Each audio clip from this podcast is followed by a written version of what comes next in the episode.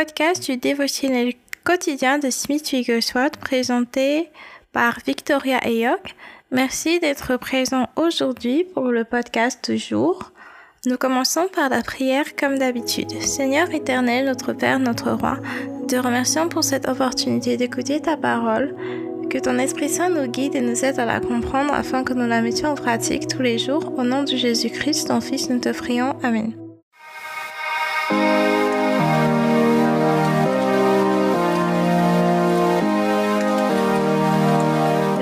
Message d'aujourd'hui, c'est la parole vivante. Notre lecture du jour va se porter sur Luc chapitre 4 verset 4 et Luc chapitre 8 du verset 5 au verset 15. Luc chapitre 4 verset 4 et Luc chapitre 8 du verset 5 au verset 15. Nous allons lire dans la version 8 secondes. Jésus lui répondit, il est écrit, l'homme ne vivra pas de pain seulement. Luc chapitre 8 du verset 5 au verset 15. Un semeur sortit pour semer sa semence. Comme il semait, une partie de la semence tomba le long du chemin. Elle fut foulée aux pieds et les oiseaux du ciel la mangèrent. Une autre partie tomba sur le roc. Quand elle fut levée, elle sécha parce qu'elle n'avait point d'humidité. Une autre partie tomba au milieu des épines. Les épines crurent avec elle et l'étouffèrent. Une autre partie tomba dans la bonne terre. Quand elle fut levée, elle donna du fruit au centuple. Après avoir ainsi parlé, Jésus dit à haute voix, que celui qui a des oreilles pour entendre, entendre. Ses disciples lui demandèrent ce que signifiait cette parabole. Il répondit, Il vous a été donné de connaître les mystères du royaume de Dieu, mais pour les autres cela leur est dit en parabole, afin qu'en voyant ils ne voient point et qu'en entendant ils ne comprennent pas. Voici ce que signifie cette parabole. La semence, c'est la parole de Dieu. Ceux qui sont le long du chemin, ce sont ceux qui entendent, puis le diable vient et enlève de leur cœur la parole, de peur qu'ils ne croient et soient sauvés. Ceux qui sont sur le roc, ce sont ceux qui, lorsqu'ils entendent la parole, la reçoivent avec joie, mais n'ont point de racines. Ils croient pour un temps et ils succombent au moment de la tentation. Ce qui est tombé parmi les épines, ce sont ceux qui, ayant entendu la parole, s'en vont et la laissent étouffer par les soucis, les richesses et les plaisirs de la vie, et ils ne portent point de fruits qui viennent à maturité. Ce qui est tombé dans la bonne terre, ce sont ceux qui, ayant entendu la parole avec un cœur honnête, et bon, la retiennent et partent du fruit avec persévérance. Parole du Seigneur Dieu Tout-Puissant, nous rendons grâce à Dieu. Alors, l'homme ne vivra pas de pain seulement, mais de toute parole qui vient de la bouche du Seigneur. La parole de Dieu est surnaturelle en origine, éternelle dans la durée, elle est d'une valeur inexprimable, elle est infinie en étendue, elle a une puissance régénérative, elle est infaillible en termes d'autorité, universelle en application et elle est inspirée entièrement de Dieu. Nous devons la lire, nous devons l'écrire, nous devons prier dessus, nous devons travailler dessus et surtout nous devons la transmettre. La parole de Dieu change une personne jusqu'à ce qu'elle devienne une épître de Dieu, donc, comme on le voit dans 2 Corinthiens chapitre 3 verset 3. Cette parole transforme l'esprit, elle transforme la pensée, elle transforme le caractère, elle nous donne un héritage dans le Saint-Esprit jusqu'à ce que nous soyons conformés.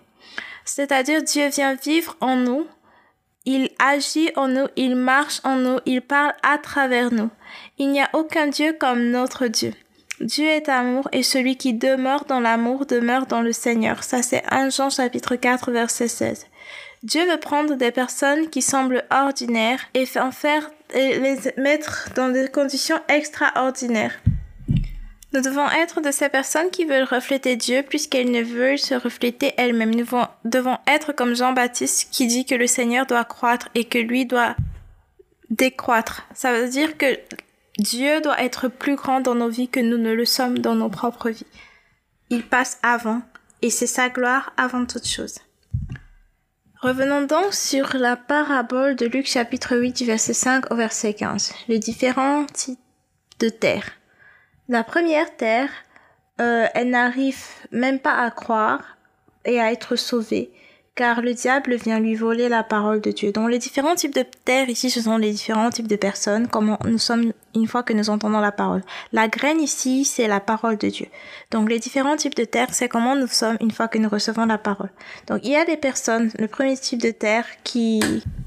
Il y a des personnes dans le premier type de terre qui entendent la parole, mais n'arrivent même pas au niveau d'y croire, au point d'être sauvés et tout, de voir leur vie changer, transformer parce que euh, ils n'y croient pas et ils n'y croient pas, ils n'arrivent pas au niveau de croire parce que le diable il vient leur voler la parole dès qu'ils la reçoivent. C'est Luc chapitre 8 verset 12. Le deuxième type de terre ou de personnes, ce sont des personnes qui croient pour un certain temps, mais quand les adversités viennent, les obstacles, les difficultés, les conflits, ils ne tiennent pas fermement sur la parole et c'est comme ça qu'ils lâchent prise et que ça s'arrête là, quoi.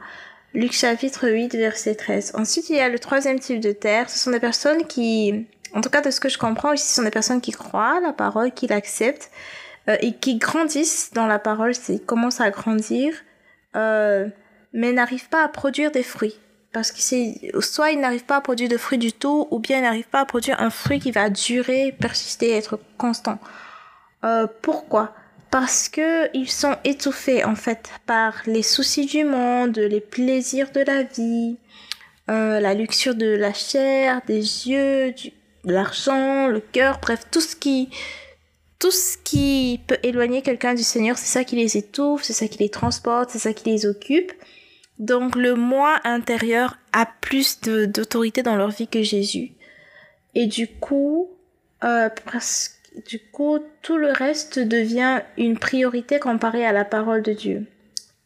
Tout le reste devient une priorité comparée à lire la Bible. Par exemple, sont des personnes qui peut-être ne liraient pas la Bible tous les jours, la liraient une fois par mois, une fois par semaine, ou bien à l'église, juste tout le reste font la prééminence sur le fait de lire la parole de Dieu, de louer l'Éternel, de l'adorer, euh, d'écouter sa parole, euh, de prêcher l'Évangile, d'amener les gens à Christ, de, euh, de faire les œuvres que le Seigneur Jésus a dit qu'il fallait faire. Donc bref, tout le reste prend le dessus.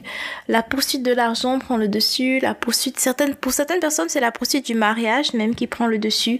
Ces personnes parfois ne partent même plus à l'église pour Dieu mais juste pour chercher le mari, chercher la femme. Une fois qu'ils obtiennent cela, bam, au revoir Seigneur. Ça, la parole de Dieu ça les intéresse plus. D'autres personnes c'est l'argent, la poursuite de l'argent. D'autres personnes ce sont les soucis familiaux, les soucis financiers. Alors que la parole de Dieu dit cherche premièrement le royaume des cieux et toutes ces autres choses, ces bénédictions, il va te les donner au-dessus. Mais certaines personnes cherchent d'abord les bénédictions et en cherchant les bénédictions, elles oublient le royaume des cieux et après, c'est trop tard. Après, c'est trop tard. Et j'en profite pour faire une, une invitation à quiconque euh, a mis de côté le fait de marcher avec Dieu sincèrement et sérieusement en se disant je ferai ça quand je serai plus vieux, je ferai ça quand j'aurai un nouveau travail, je ferai ça quand j'aurai une nouvelle voiture, je ferai ça quand j'aurai de l'argent, je ferai ça quand je serai marié, je ferai ça quand j'aurai des enfants. Il y aura toujours, il y aura toujours une autre priorité, il y aura toujours un autre objectif à atteindre. La vie est comme ça. Si tu vis ta vie en te disant que je vais vivre ma meilleure vie dans le Seigneur demain, peut-être que demain ne viendra pas. Ou quand demain viendra, tu auras toujours un autre, il y aura toujours un autre demain. Tu seras toujours en train de dire, je veux, je veux d'abord atteindre tel autre objectif, et puis tel autre, et puis tel autre, et puis tel autre. Et puis tu vas voir, ta vie va se terminer, si tu fais pas attention, sans que tu n'aies jamais mis Dieu comme priorité. Alors que si tu décides de faire Dieu, Dieu ta priorité, tu fais de lui ta priorité dans tes études, dans ton travail, tu vas voir cette nouvelle voiture quand tu l'auras, c'est au Seigneur que tu vas rendre grâce parce que c'est lui qui te l'aura donné. Quand tu auras ce nouveau travail ou ce mariage, ces enfants, tout, tu auras tout fait filtrer par la parole de Dieu, tu auras mis Jésus au centre, ce qui fait que ces choses ne vont pas venir t'étouffer, mais elles vont plutôt venir comme un plus sur quelque chose que tu as déjà, c'est-à-dire une relation avec le Seigneur.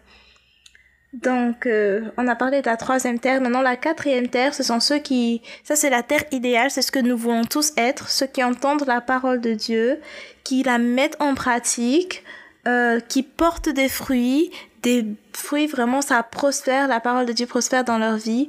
Par exemple, ils lisent sur la patience, ils portent des fruits de patience dans leur vie, ils lisent la parole de Dieu sur l'amour fraternel et ce sont les fruits qu'on voit dans leur vie, sur la générosité, ce sont les fruits qu'on voit dans leur vie, sur le fait de faire des disciples parce que c'est un commandement de Jésus et on voit ces fruits dans leur vie. Bref, ils voient les fruits de la parole de Dieu se refléter dans leur vie. Et, et ils continuent de tenir ferme, de persévérer malgré les persécutions, malgré les obstacles et tout. Ça, c'est la quatrième terre, c'est ce que nous voulons tous être, c'est ce que nous devons désirer être. Et on ne doit pas aspirer être cela plus tard dans plusieurs années. On doit décider c'est ce que je veux être aujourd'hui. Aujourd'hui. Et c'est quand tu décides que c'est ton objectif du jour que tu t'ajustes en fonction de cela. Donc si tu as été un chrétien pour un certain temps, euh, genre tu sais que tu es chrétien, tu crois, tu as confessé Jésus comme ton Seigneur et Sauveur personnel, tu as vu que tu commençais à porter des fruits, mais maintenant tu as l'impression que ça n'avance pas, tu ne progresses pas, tu es enraciné dans X, Y, Z péché, euh, ton mode de vie, c'est pas ce que ça devrait être pour un chrétien, tu, ça n'avance pas, tu vois vraiment pas de fruits. Euh, tu es probablement la troisième terre, c'est-à-dire que tu as laissé des choses se mettre entre Dieu et toi. Tu as laissé des choses se mettre entre Dieu et toi, se mettre entre Dieu et les bonnes œuvres que le Seigneur a préparées pour toi. Porter fruit, simplement, c'est obéir à la parole de Dieu euh, comme on a dit, euh, c'est-à-dire ce que Dieu dit que tu dois faire, tu le fais, euh, c'est-à-dire que tu transmets la parole de Dieu aux gens, tu prêches l'évangile, tu fais des disciples, tu portes les fruits du Saint-Esprit, tu vis comme le Seigneur veut que tu vives, la paix, la patience, l'amour du prochain, tu imposes les mains aux malades, tu, tu chasses les démons, tu... Bref, toutes ces choses que le Seigneur a dit que tu devais faire dans la Bible, que tu les fais. Quand tu fais ça, tu sais vraiment que tu es en train de porter fruit et que tu es dans la volonté de Dieu, en fait. Donc, on va clôturer avec cette citation de Smith Wigglesworth. Dieu a promis d'accomplir, de remplir pleinement le désir de ceux qui le craignent. Dieu a promis d'accomplir, de remplir pleinement le désir de ceux qui le craignent. Alors nous prions. Seigneur éternel, Dieu Tout-Puissant, s'il te plaît, aide-moi à identifier les, domaines dans ma vie dans lesquels je ne suis pas en train de porter fruit comme je devrais le faire. Sonde-moi, corrige-moi, aide-moi Seigneur à porter fruit pour la gloire de ton nom. Au nom de Jésus-Christ, ton Fils, je te prie. Amen. Alors merci beaucoup d'avoir écouté jusqu'à la fin. S'il vous plaît, n'oubliez pas de partager ceci avec vos amis, frères et sœurs euh, toute personne sur les réseaux sociaux, vraiment partagez. Vous ne savez pas qui ça peut aider, qui ça peut édifier. C'est aussi une façon d'évangéliser, de partager des enseignements chrétiens comme ça avec les autres. Et aussi, s'il vous plaît, rendez-vous disponible pour demain pour écouter la suite. Merci et que Dieu vous bénisse. Au revoir.